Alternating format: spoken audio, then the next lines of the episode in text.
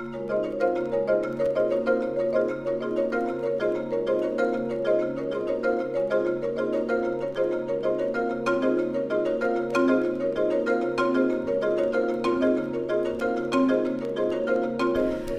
to It's Complicated, the podcast about first year English from Columbus State University in Georgia. I'm your host, Rebecca Gertis McLean, and with me is associate host Sunday Rose and assistant host Joe Miller. Today, we're talking about why first year English is important. And the three of us all teach first year English regularly.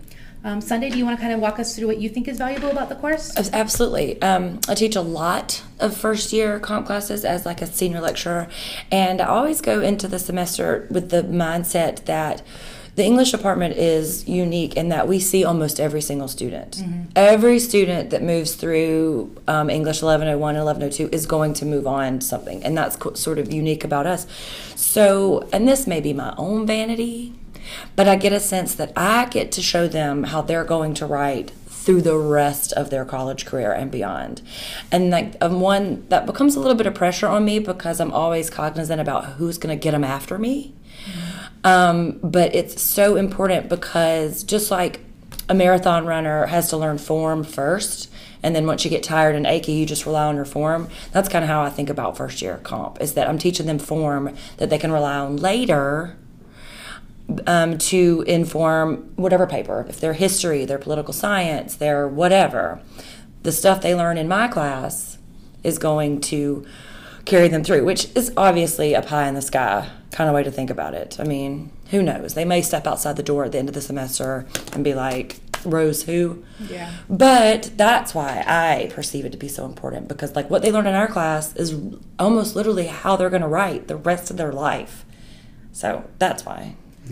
It's so interesting um, because I share the the sense of how many students we get to touch and that it's this kind of foundational introduction to the university and like what it means to be a writer in a scholarly way and that's going to be i mean so much of high school writing has been either opinion without too much behind it or just summary mm-hmm. and this idea of analyzing somebody else's ideas and responding to them is it's nuanced shift and i really struggle with it mm-hmm. um, but i the longer i teach the more i get away from wanting to teach form per se um, I, i'm really interested in helping them understand like looking at a genre of writing and trying to figure out how they can fit in it. So, um, and it, it's that complication you say of we have so many different classes. Like I can teach them how to write a great literature paper, and probably a pretty good paper in something like English, or I'm sorry, um, history and a kind of relate closely related field. But when it comes to like business or science and the APA writing and whatnot,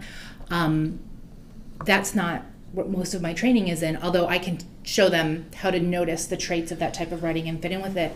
But more than that, like I think that's the useful side of it that I can pitch to them. I'm going to really help you.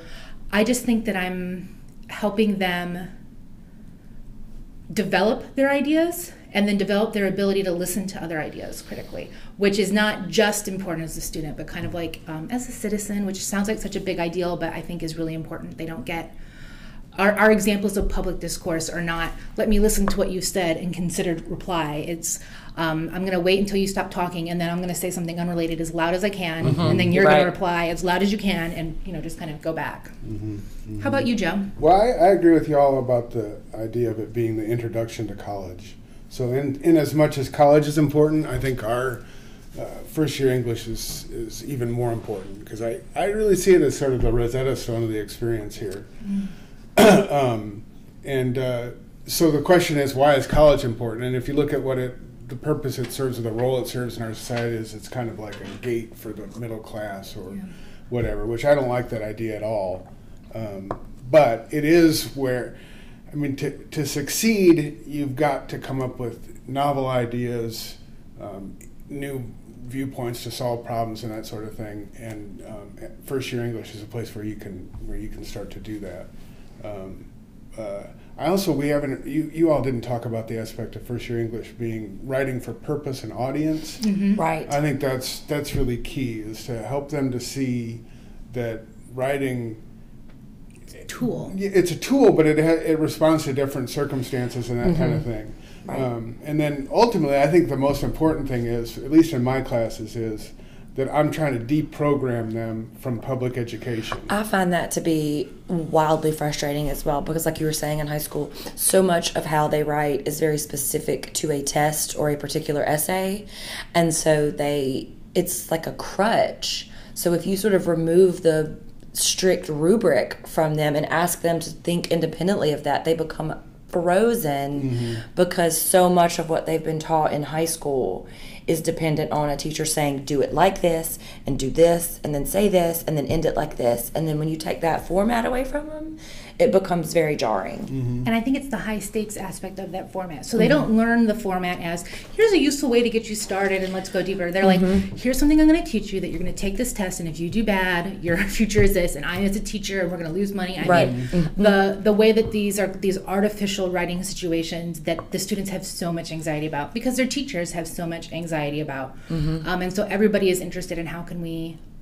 game the test right to get the little advantage that we need um, in this way. And so it, it is it's counterproductive and it's kind of that assembly line version of school. You know we kind of are moving away from individualized attention in a lot of places and it's really hard to get them to to believe me. They always think that i have an answer and i'm just not giving it to them. So they're like well just tell me what to write. And i'm like well what's your goal? Um, what do you want to do? You have some choices. And they're just like well what choice would you pick? Um, and it's it's very uncomfortable that negotiation because they feel like it's me as a teacher failing right? Like just tell me what you want. And i'm like "Ah, what i want is for you to go through this process. I'll pull the old like, well, what do you think? Yeah. And that's what's so important about our those, especially 1101s. And I have seen in the fall, 1101s in the fall are a little bit hard, a little bit greener of, um, than they are when I see them in the spring or especially in the summer. And they really are with their shoulders clenched. And I'm, and I'll tell them, I can't tell you what to write. What do you think? And then um, I've fallen into the paradigm where they want me to read what they write as they write it. Mm-hmm. You know what I mean? Like I look over their shoulder, I'm like, "Will you read this and tell me, tell me?" And I'll be like, "What do you want me is to it tell good? you?" Mm-hmm. Like, what does good mean? Exactly. And, then I'm their like, "What do you heads mean?" explode. I was like, "What do you mean? Is it good?" I was like, "Do you think it does the job?" And they're like, "Well, I think it does." I'm like, "Well, then okay." But they want me to read it, and I have fallen into that that trap. But sometimes our classes are short. That that really eats up a lot of time Yeah. in my class, having to visit and chit chat and and all that. So we're kind of before we kind of go into what we do in our classes to work up to what we value or if we're going to talk about even what gets in the way. I do think it might be interesting to think about what we think other stakeholders or invested parties actually think the value of the classes. For example, students, the administration, the general public.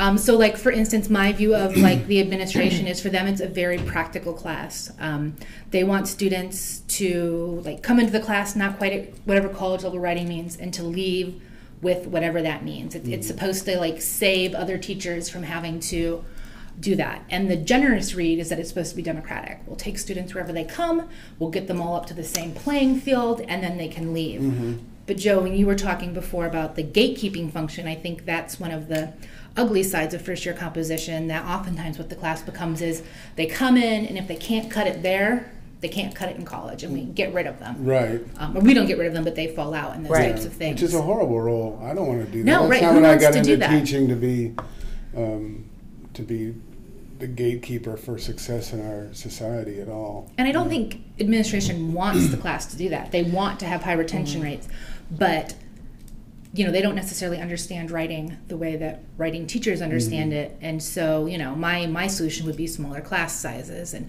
maybe you know developmental classes and other types of resources and whatnot. And you know they're just like Yeah, part of it is what, what do you focus on? I, I guess to answer that question, I don't know exactly what the administration wants necessarily, but um, I do remember some conversations that I've had. One in particular that stands out was somebody that teaches in the business school, and they were t- just lamenting how bad the grammar skills are of their students. You know, going into their and and almost kind of putting it on me, like you all aren't aren't bringing the students up to speed.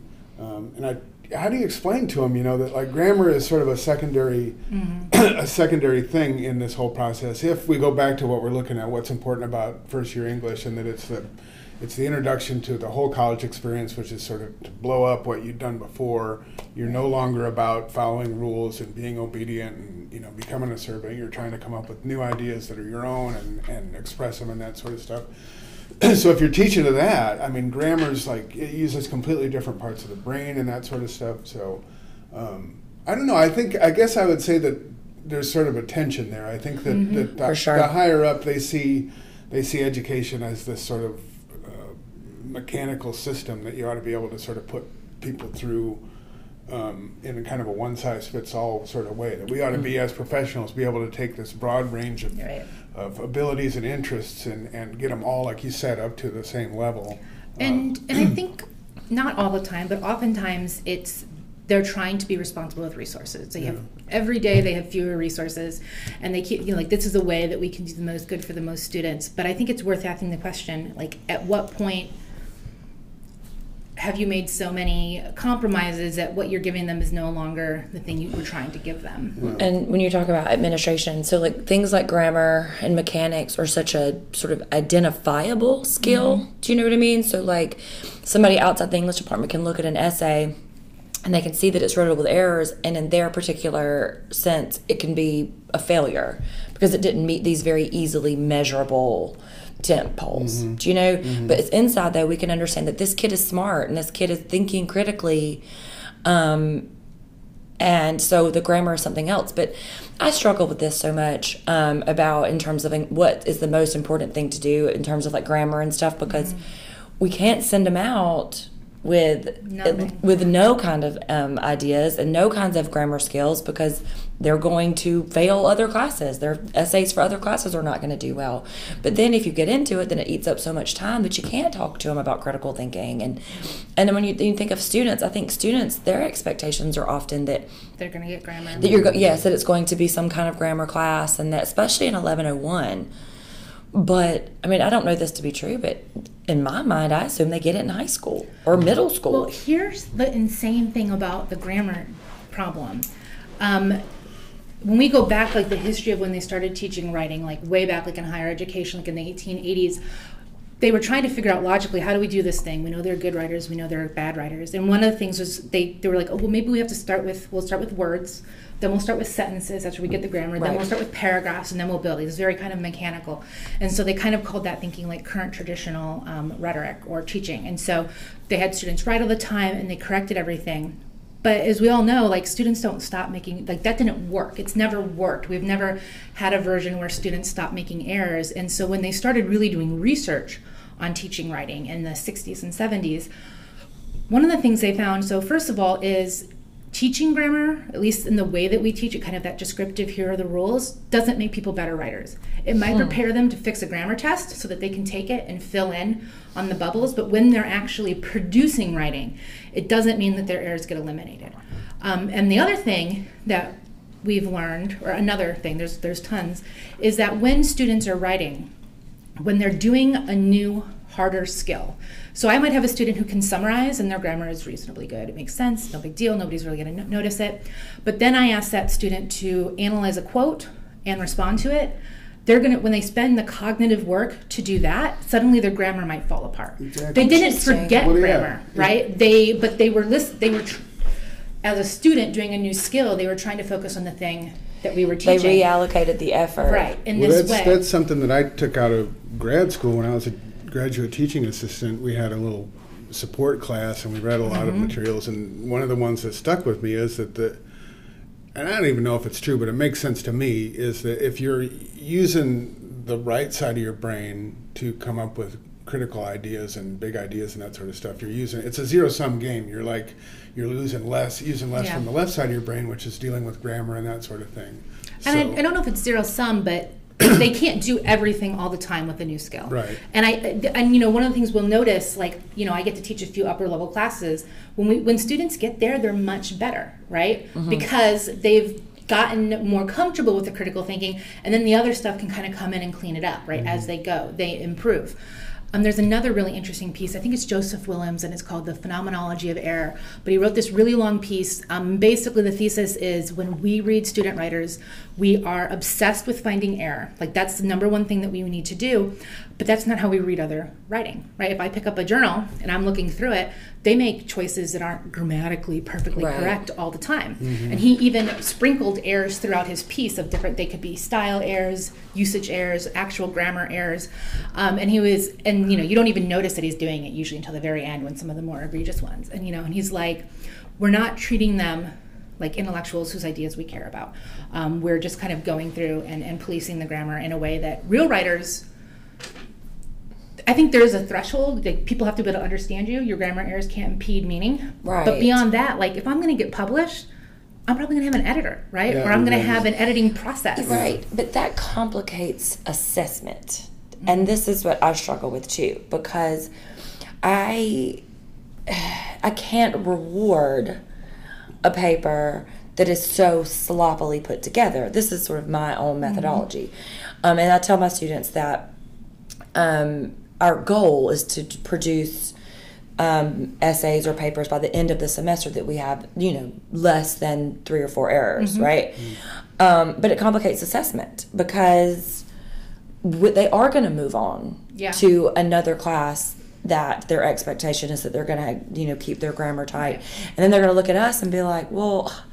I didn't have to do that in my 1101 class. She didn't care. So, and it just really complicates how much weight you put in on the the mechanics of it. Right. Yes, we want them to create huge big ideas, but when they get when they graduate and they sit down with their boss and their boss tells them to write a report and it's completely sloppy, the boss isn't going to care how the great ideas Right. are. It's going to tell how I mean, how it looks and how I don't, polished I don't, it is. I don't think it has to be a. I think the mm. dichotomy might be false there. Like Yeah. they can write a report that has some errors in it or those types of things. But you're getting at there's a real disconnect in our cultural ideas about writing that we just assume are true and that people carry even within the university all the time. And what writing studies research tells us, those things have not kind of permeated Mm-hmm. thinking. So people like, you know, they'll say what's good writing and they'll say grammatically correct writing. We could show you examples of writing all day long where someone has no errors and it is nonsense. Yeah. Or it is logically ridiculous or it doesn't do these things, right? Good writing depends on its purpose and it depends on its audience. But we don't I, I you know, good luck finding somebody on the street who that's where they're going to go for. I it. want it to be both. Is that ridiculous? Like, are my expectations too high? That I, I mean, I know obviously early well, and they're going to leave and they're going to see other teachers. Yeah, I want it to be I, both. just- I don't teach grammar really hardly at all. Um, the way I teach grammar is I t- I set up, I require, I set up a visit from the Academic Center for Mm-hmm. Tutoring. Same. I require them to go to at least one thing, and Me then too. I explain. Well, first of all, I say grammar is not rules. It's a set of tools that you use to communicate the way you want Mm-hmm. to communicate. That's one. Two, get help with it. Don't grammar is not something that you should do alone.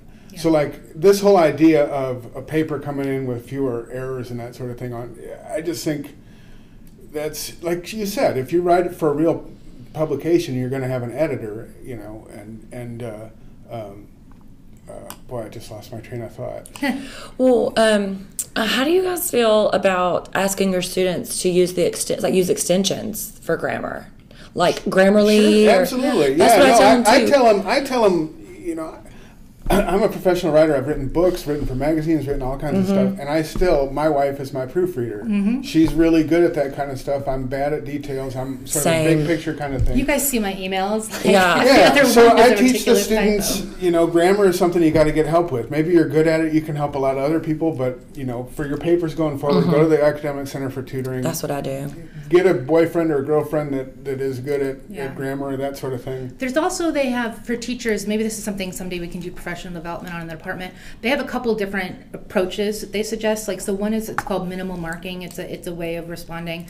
Um, but the idea is like you you find errors and mark them and ask students to go and correct them. Um, and again, um, it's kind of like grammar in their own papers. Another version, the one I like, is um, isolating patterns of error. So, like, let's say I get a paper, and if I count up the errors that I find, there's 20. But it turns out like 11 of them are comma splices. In that case, then I can say to the student, just kind of ignore the little, probably one time typos and say, Your issue is comma splices.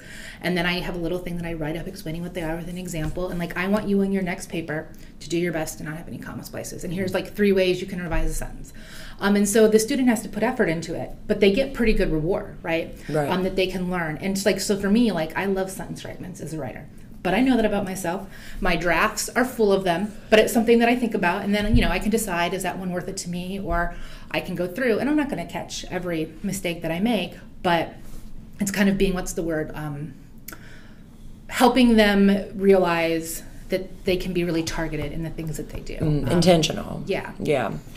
Well, we were talking about just to go back to the administrative stuff and their perspective on it. Um, I think the important thing to remember about administrative expectations and administrators in general is that for the most part, they're people who are sick of teaching. They got into administration, you know, to kind of get out of a workload. They don't produce a lot of um, uh, uh, publications and research and that sort of stuff. So it's kind of its own thing, you know. It's a Yeah. So it's like ivory tower switch situation. Yeah, people who aren't like on the street really level of. Mm-hmm. This is so interesting. So I'm in a weird spot. My my appointment is half technically administration, but it's very much at the department level. Um, so it, it it's like the lowest level of administration you could do, and then half teaching, right? Um, and my sense is administrators often feel that faculty are the ivory tower, difficult, can't take any suggestions because everything becomes an academic debate. They're completely impractical. And then I see faculty and they're like, administration doesn't know what they do, they don't value us. Like, there's such a communicative disconnect. And I think about like the things that I would teach my students, and I, I want to like sit everybody down in a room and like, what are our core values? How do we communicate these things? But of course, that's not the case. We almost never talk to each other unless something is wrong. Well, let me. I want to give, you, is give you a story. I, you know, one one person who's uh, ascended the heights of our administration here. Um, at one time was interim chair for our department, and um, when I turned in my annual review, they looked at uh, the student evaluations and found that the category about the class being academically Mm-hmm. challenging was lower. And, and then he went and looked at the grades and saw that my grades were high. and he knocked me down, gave me a, a, a satisfactory instead of an excellent Yeah. review, which is problematic in my trying to get tenure. and you know, I had my teaching philosophy in there, which is that I want the students to feel like it's easy. Like I teach, I teach writing from a process-oriented thing, so I want them to, I want them to feel Right. like it's easy, and I also want them to do well in it, you know, and get higher grades and that sort of stuff. So I had to fight. I had to like go and look at what grades they got. I followed the students and Oh, what they got later. I mean, I really had to work on it, and. Uh, and then later, I go to a conference out in California about diversity, uh, you know, a UUA or whatever it's called, UAA, one of those organizations. And and I'm going to all these conferences, and they're all doing like the goal is like I see this huge study that Harvard's part of, and one of the goals is that all the students in comp get higher grades so that they move forward and that sort of stuff. And then I go and to these other conferences and find out that people are doing the exact same kind of pedagogy that's process oriented, trying to make it Right. easy and that sort of stuff. So you know, and then this is an administrator that doesn't teach as many courses as me, doesn't teach any comp or anything like that, is like in meetings all the time and seeing stuff. I mean, from my perspective, you know, they're not only out of touch, they're sort of like they're tainted by the the you know Bureaucracy. no by our society like our society our public education system it, for all intents and purposes works especially before college works to entrench and maintain our caste division our class divisions Yeah. and that sort of thing so um, uh, so that kind of thing the whole idea of grade inflation or you know it, you know that Well- that is like exactly that that they're basically like using education Yeah. as this way to like i mean the whole idea of of college and first year english being a, a gatekeeper for the middle class Right. like that itself fits into this whole idea of Well, particularly obsession class, with air and class stuff. you know class I- divisions and that sort of thing The, well, the like you know we talk a lot about what our expectations are and what uh, the administration, the administrative expectations are, but like there's a really gaping hole in like what do our students think that they're Well, about to you get into? Yeah. like you know what I mean when they sit down in their English 1101 and so, and like so many because of the way our program works, so many of our students hit 1102. Um, as high school students still um and so like what do we think they think they're about to get into like and and there's a re, there's a continuum right, like Right. s- so many of them think and i think it depends on their background uh, you know, socioeconomically, but some of them thinking this is going to be the hardest thing that I've ever done. Their um, high school teachers have really, really um, embedded in them a fear of what college is going to be, and you're never going to have it. It's easier. And then the other half of them is thinking, oh, well, it's just going to be extension of my high school. And I get both of those. So I'm always interested to hear what the students expect to be because I get it. I'm like, wow, this, this is not what I thought it was going to be, which my class is very non traditional. Anyway, I mean, we write we write like a traditional class. Right.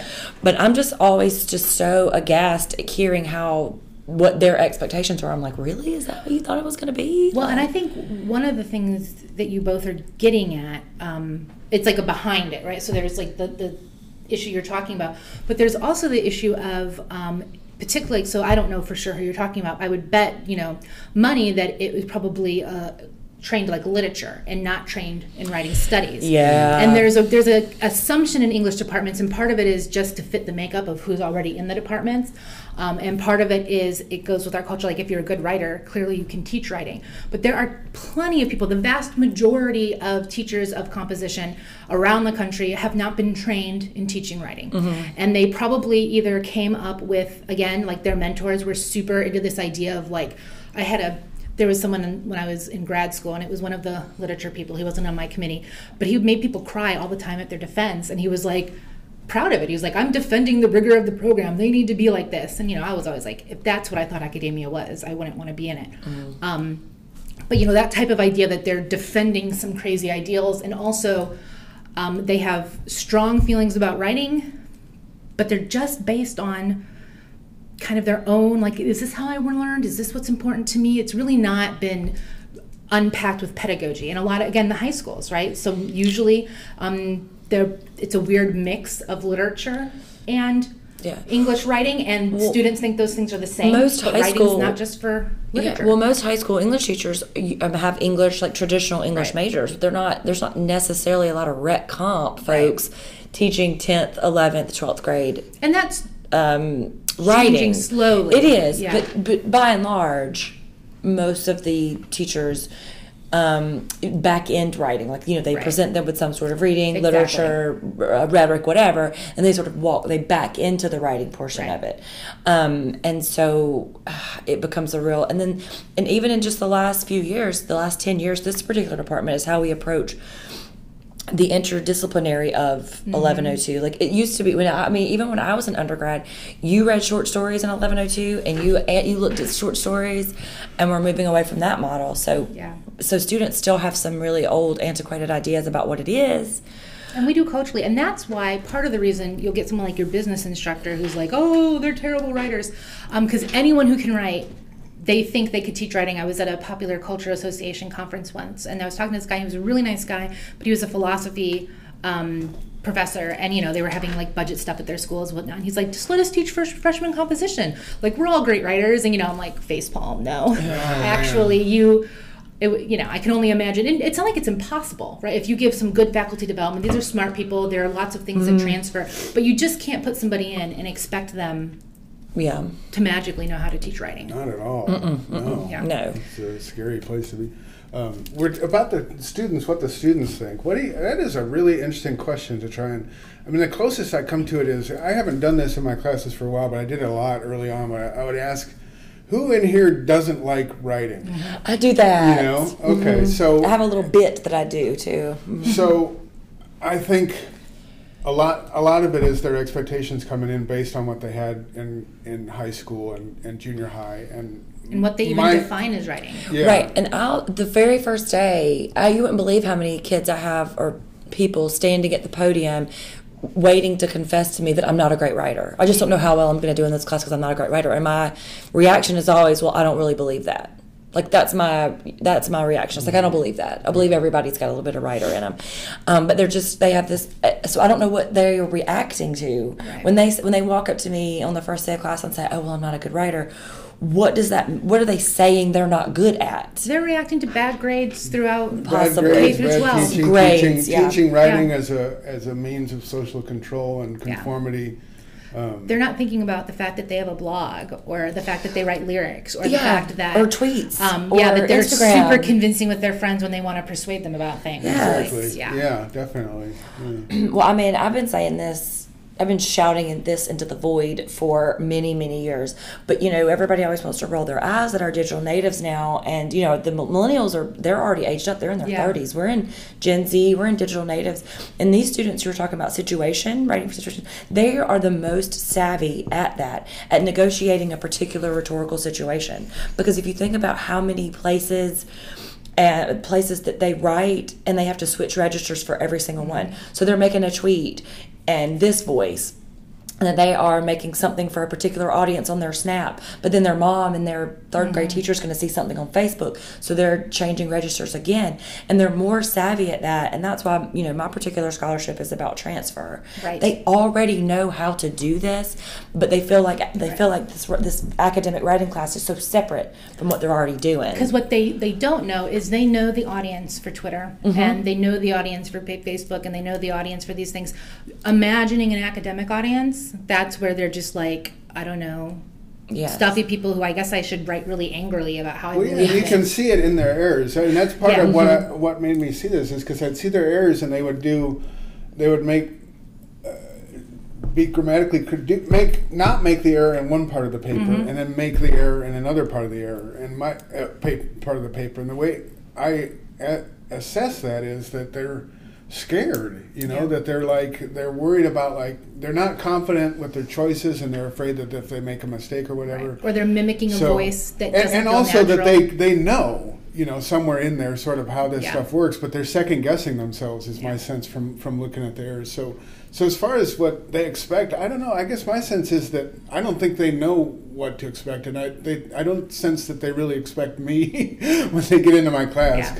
Because well i know they don't because i Yeah. tell them you know i'm going to teach this completely differently than you've ever had in an english class before and That's what I I, say. I'm think- like, this is not going to be like Yeah. anything that you've ever done. So everybody just like put your shoulders down and exhale a little bit and let's just like get it. Which into that it. in itself underscores the importance of it. Like I think just to have a point in your life where you, you go to a place and they say, you know, I want to know all what you this think. all this bullshit that you've been taught is just that. It's it's actually like It is. here's the keys to the kingdom. You're you're you know what I mean. It's not. I mean that's putting more I more do. weight onto it. But but like for a student at, at 18 or whatever to, to go into an official place and you're all scared, like you said, Mm-hmm. they build up this expectation that in college they'll never accept an error and you've got to be. I heard all that bullshit. Yeah, for sure. college. You know, but then you get there and you see that you got this professor that Well- these professors that say. No, everything you learned is wrong. You're in control. You can like. I do. This Like, is throw your that life. hamburger out. So I tell them, throw your hamburger out. Although, and and I and I love those moments, and I agree. But I think one of the shocking things for students is then when our class is done, ten minutes later, they're going to go sit in another class, and that professor's going to be like, "If you have more than three errors, you lose a letter grade." Um, That's the dissonance of it. Well, so they get con- conflicting writing advice and instruction constantly. Mm-hmm. Um, so, like you know, one of the activities I do is I teach them how to read a prompt. Um, and you know, like look for the verbs, um, look for this and that. We practice on our own prompt. But the truth is, I've seen some prompts across the, dis- the other departments, and some teachers have really good, thoughtful co- prompts. Our quality enhancement plan has been doing a lot of thing with Tilt, which is a way to write clear ones. But there are some dreadful. They're like they're the worst. And there's for students like there's no. This teacher has expectations for how the paper will look, but the prompt doesn't make any of that clear because in the teacher's mind, this is all obvious. Well, right? another thing too is in terms of the importance of the first year experience is that you want them to understand sort of like the the, the way college works. Like, so I always mm-hmm. encourage them to come see me. Yes. because they believe I don't know how I don't know what's going on in high schools, but they perceive that coming to your professor, coming to your professor's office is literal last resort. That there is no situation in which I should come to my professor unless, you know, I'm, you know, bleeding from some sort of orifice. And I can tell them all the time, I'm just like, come see me. And I tell my students, I don't read rough drafts. I just have too many students. Um, so I say, bring me your rough draft. Print it out so it can mean you can sit across the table and I will read your rough draft 10 times. And by the time, and so by the time that um, paper hits the inbox, I've already seen this paper Right. 10 times. I don't even have to look at it because I know it's good because I helped make it good. And, but they're always just so gobsmacked. They're like, what? You'll read it? Yeah. Right? You know, like I can come Well, like just and- come chit chat with me in and my think office. about their K through 12 experience where those, those teachers have more students and more classes Mm-hmm. every single day. My students are always amazed at the feedback that they get. I give pretty lengthy um, feedback and, and I take it really seriously because I want them to see somebody responding to their ideas. That's the number one thing that I want to do. Um, but they've had teachers, they have, if they're lucky, five minutes per paper, and it's still going to take them 10 hours to read all of their students' Yeah. papers. Yeah. Um, and so they've never had someone engage with their ideas before. No wonder they don't think their ideas are important. And I'm not saying this to blame the K through 12 teachers. Mm-hmm. No, they for sure. are in an impossible situation and they still teach students valuable things. Summary is valuable. You can't do analysis if you can't do summary, that's right. right? You're right. Um, and the basic five paragraph essay has tons of limitations, but it is useful in particular situations. Yes, it's a tool, but but students don't necessarily understand. They, Right. they the, the five paragraph essay is a beginning, right? But they perceive it as the end, as the Right. goal, right? now there, there, I, I don't have a problem with the five paragraph essay. I know when I was at GTA, everybody was like, "You got to get away from the five." par-" But when I was in college, man, that was like my bread and butter. I could, I could, I could go into an essay exam, and I knew that I could. So- essay and I- exams. that's what they are. That's what they're writing for. maybe I, I've kind of come around to like, you know, organization is sort of an individualist thing, also mitigated by by the circumstances Yeah. of it. So if if you organize in this way, if you organize, say, bullet points, bullet points are, you know, really sort of the lingua franca. Yeah, today of the whole. for so like if you know if the right. student is developing their own, this is the way they organize stuff. I I don't.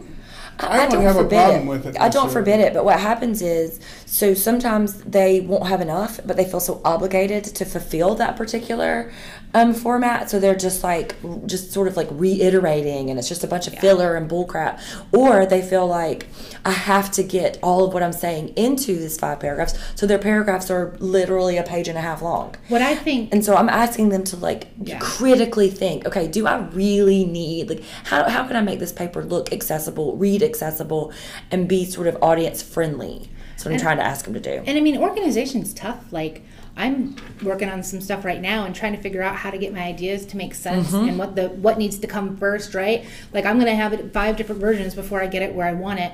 Um, but what I try to show them are options, and so we will take somebody, they'll talk to their idea, and we'll like diagram on the board a couple different ways to organize it. Um, and you know, it won't be perfect. I don't think students, for the most part, some of their papers blow my socks off, but a lot of them are still works in progress, really, because they've only revised it once. But what matters to me is that they've actually been intentional and they've made choices. Right, that's what I want to. And for as non-traditional as my class is, I'm still a little bit of a purist when I like. I want them to establish a strong thesis statement first, and I want them to conceive of some, you know, like some because why points, and like, and I really teach that particular form, which I know some other professors don't. But I find, especially students who don't identify as good writers, Mm-hmm. that if you can offer them some sort of formula which they can follow, that it becomes easier for them to cultivate Right. bigger ideas And because they move can away walk- from it later. hmm and because they can walk those big ideas into a form that feels comfortable to them. We've hit a lot of the stuff I wanted to talk, and I think we've danced around this question, but I would love for us to think about. So we started with what's the importance of first year writing courses? What isn't important about these courses? Either to us personally, like so for instance, you don't want to be a gatekeeper, right? Um, but what are other things? Hands down, the midterm final system. I find it to be the most inorganic thing. No, there's never going to be a situation in these students' life where someone says, okay, sit down and you have two hours to write a pristine, well thought out, critically analytical paper in which you don't you can't put it away and come back to it to proofread you can't do any real sort of like extensive research inside it like it is the most inorganic way to assess a particular session also i've the moved opposite away of what we taught them. Like I Right. just taught them about revision all semester. Why am I going to punish them? So yeah, I Mm-hmm. so I do a project for my students um, that still sort of incorporates the ideals and stuff. But this idea that they have to sit down and write us, that's what we've been complaining about high school this whole time. Yeah. And then we're gonna sort of we're gonna give them a final essay in which they have to sit. It feels so antithetical to what we're doing. I don't know if we actually have anyone who does that version of it, thank goodness. But, Yes. I mean, when they tell us things like we have to meet during the final exam period, that can get misconstrued. Mm-hmm. I think um, out output outcomes. I don't agree with outcomes. What's I don't the see. concern I don't think education is a, a finalized thing. I don't think it's an outcome thing. I think it's an on go, or some other weird pun. Yeah. So like the idea of like this sort of accomplishment bar to reach at the end of the, the semester. I don't think that's that. I don't think that's important at all. I think, especially in when you have courses like ours, uh, cl- classes like ours with such a diverse student body. So this so I think I think what's more important for me is that each student that I set up a, a course of experiences and and and um, uh, activities w- in which each student will improve or grow relative to where they are when they come into the class and also relative to where they want to go in college here or beyond. So outcomes is, I think, part of what you're bucking against is the idea of outcomes as an assessment tool, so we can decide how good the Right. class was, where they can go. But I do think the a positive way that outcomes could work is that they say, here's what the course is striving for, um, and it helps provide coherence. So at least we're going toward the same things, even if we don't all get to the same um, benchmark. But I'm talking about just a different way of looking at it. Well, this completely. like sound- that, that education, learning, growing is not a benchmark thing. It's a flow. It's like a river. Which- you know, and if I can set up an experience where they can they can kind of change their relationship to it Mm-hmm. and see it that way as a process that they can kind of flow along and improve. Um, I think that's a good. Thing. I would also say that what is not important and is in fact uh, unnecessary is grades. Well, I was gonna say, I was gonna ask. It's gonna sound very uh, non. This is gonna sound very um, old-fashioned, but then I was like, which it's really good theoretically, right? But then we still have to sit down and assign them a grade, and so without any kind of um, codified outcomes, whether it be whatever you know improvement, whatever, we still have to sit down and click that A, B, or C at the end of the semester. So, like, how do you get there if we don't have some kind of like way to understand how they've done? Well, it's a discussion for another show, but Yeah. I mean, uh, simply, I'd say I do it based on whether they do the work. If a student does all the work that I set out for them, they'll get an A. Okay. You know, um, and they'll yeah, grow. should, we I we know that they'll grow. I know that they'll ours. grow. Yeah. Yeah. You know, I know that if they do all these steps, they're going to get better, no doubt. And and I see it. I see it in terms of if there is an outcome that I'm interested in, it's that they write more. Right. You know, Yes. the more the more they put out, the more words, the more ideas, the more confident they get. That's a good outcome. But to me, it's not an outcome; it's an on go. Yeah. right which is a i mean is a really beautiful idea but doesn't necessarily fit the system that we live in Well, fuck the system. I mean, That's you're what right, I'm saying. Like the but system is made exist. by people who fail at what we're doing and Yeah. ascend the ranks Well, and joke, create. but And I here we are. and here's my and here's the, the complicated part um, you know like you know um, for those that don't know joe it has a tenure position here and joe has a little more protection if he wants to do those things. I I'm not oversee tenured as a host. well not as a host an i'm, sorry. assistant post, um, but- at but yeah. columbus state university. But for our you know the majority of composition classes nationwide are taught by contingent workers um, or by even lecturers who when your contract is done there's no guarantee that it's Yeah. renewed.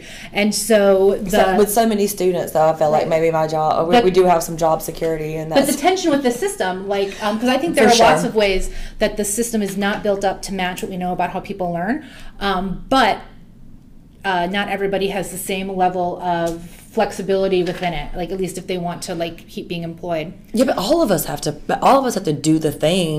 You know what i mean? All of us have to have to have to put grades in. All of us have to like take writing samples. All of us have to do that. Like that's just there's no wiggle room in that. Do you know what i mean? Like there's just not. I mean at the end of the semester you don't put your grades in. They're hunting you down. Be like Well, hey lady Yeah. where are your grades? Well, and then it hurts students because whether or not we like the system, the students need the grade to move Exactly. through the system. Mm-hmm.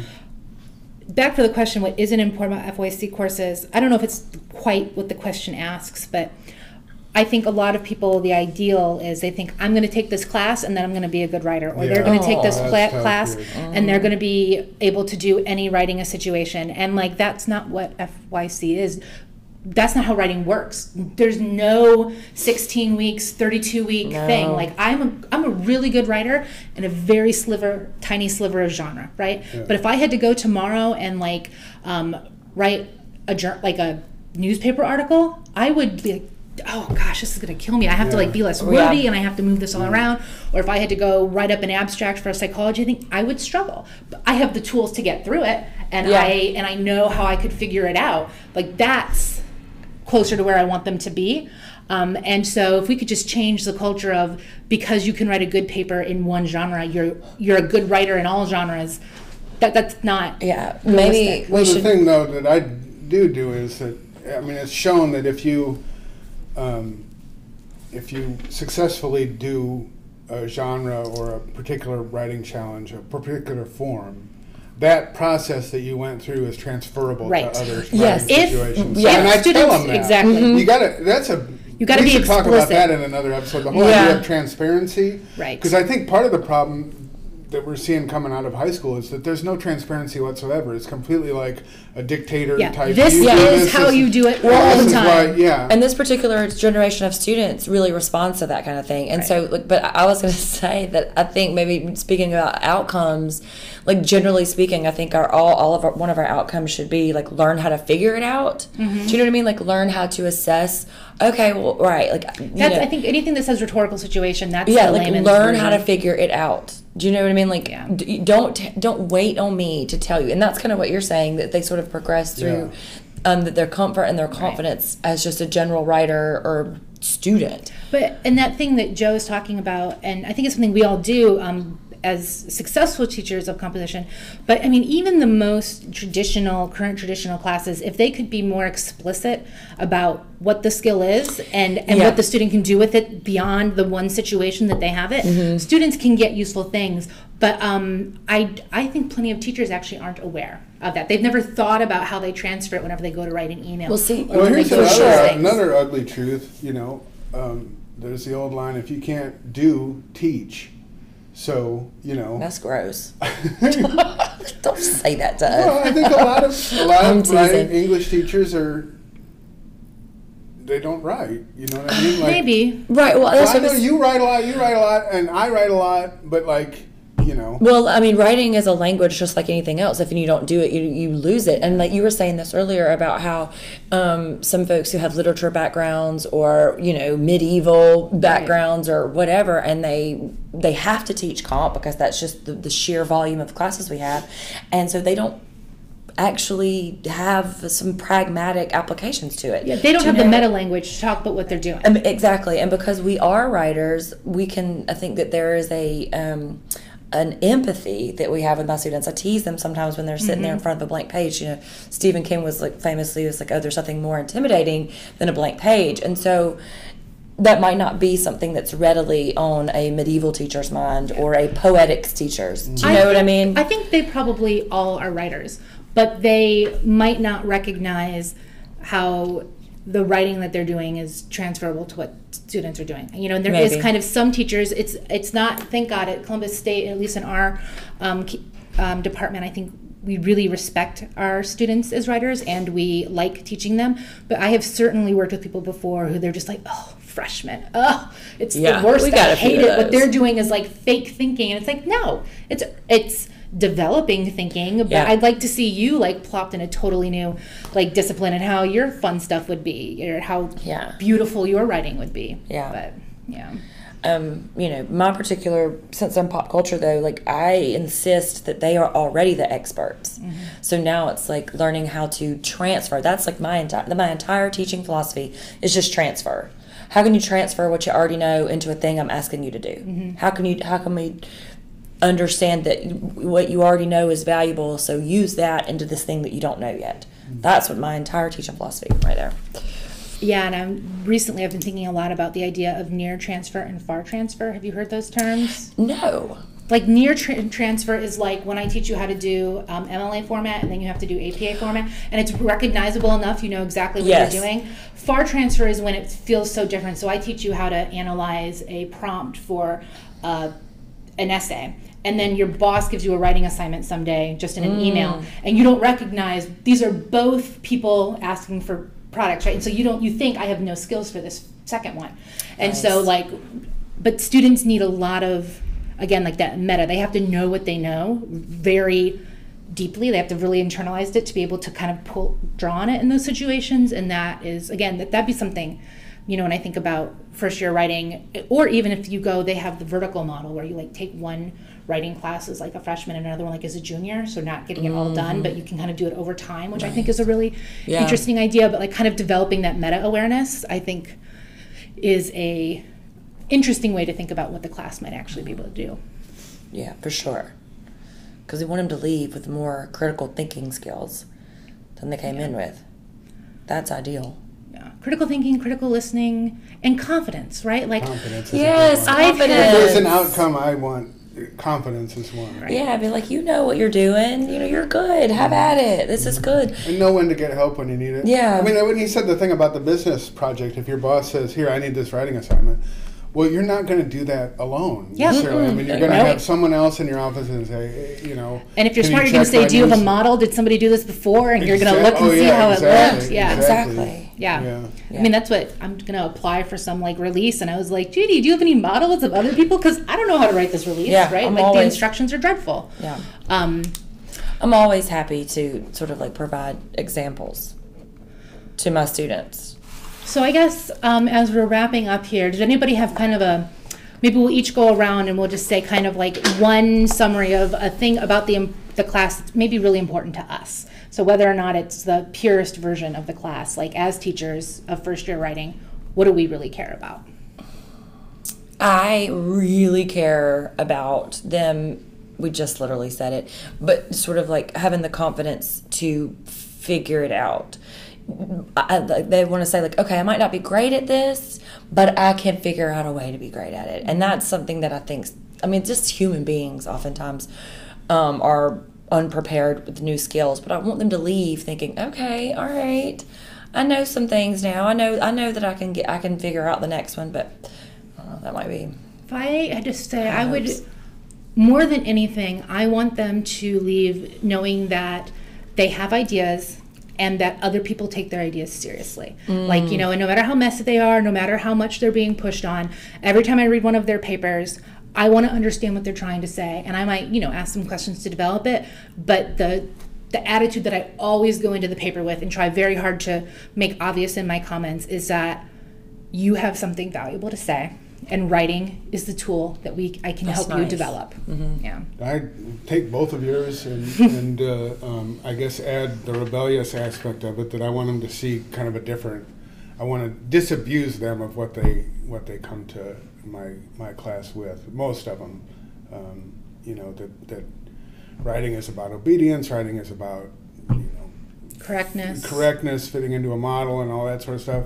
Um, and hopefully, in that, that will encourage them, embolden them, you know, to make bold statements, to to to really reach farther Yes. than summary, farther than following the rules that they actually. Because going back to what I was said at the beginning, as far as like, you know, what I think it, where it fits in with the world, um, that you know, college, the purpose that it serves in our society, right or wrong, is that it's sort of a you know it divides the the servant class, I guess, from the leadership class. It gives you the skills to to to be an entrepreneur, to be a leader, to be uh, an innovator, um, and and uh, I think if if my class can sort of shake them up and see that they have that potential in them. Um, and I that like writing it. can be a part of that. I like the idea of being bold too. I like that a lot. So I want to thank you guys um, one more time. I'm Rebecca Curtis McLean. We've got Joe Miller and Sunday Rose, and we hope that you enjoyed our first episode of It's Complicated.